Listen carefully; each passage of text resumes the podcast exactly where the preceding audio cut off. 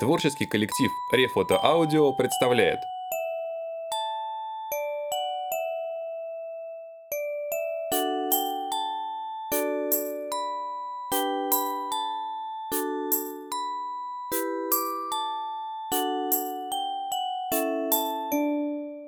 Поригатор и школьная литература. Сочинение.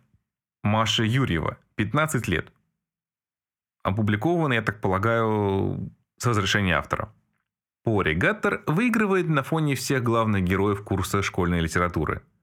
Сравним Поригатора и героя повести «Капитанская дочка» Петра Гринева. Первое их сходство в том, что если писать их имена в сокращении, то получается П, Г. То есть одно и то же. На упоре имя интереснее и необычнее. Также большая разница в этих героях. Это то, что Пори на протяжении всего романа – дитё, а Петруша уже в первой трети повести вырастает, и про него уже читать неинтересно.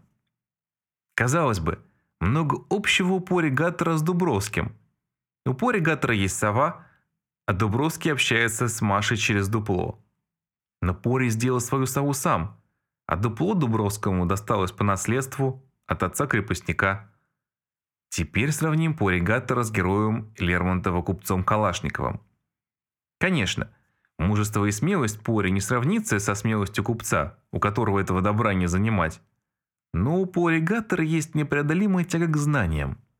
А купец Калашников только и знает, что сидеть, обложившись своими товарами, и жену свою от позора спасать. Кому это надо? Рассмотрим теперь героя комедии Фанвизина Митрофанушку. Глупая и недальновидная мать Митрофана воспитала сына идиотом. А Гаттер вырос умным, что говорит в пользу его родителей. Никому из окружающих Пори не приходит в голову его женить. Повезло? Далее. Произведение Евгения Онегин написано стихами и очень длинное. А Пори Гаттер написан не стихами, что, конечно, плюс.